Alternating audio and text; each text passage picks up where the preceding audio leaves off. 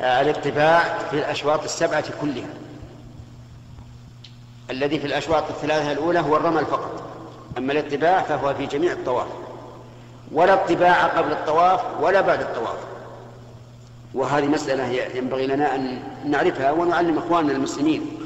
أكثر المسلمين اليوم من حين أن يحرم تجده مطبعا وهذا ليس من السنة.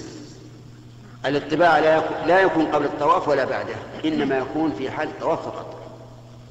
نعم.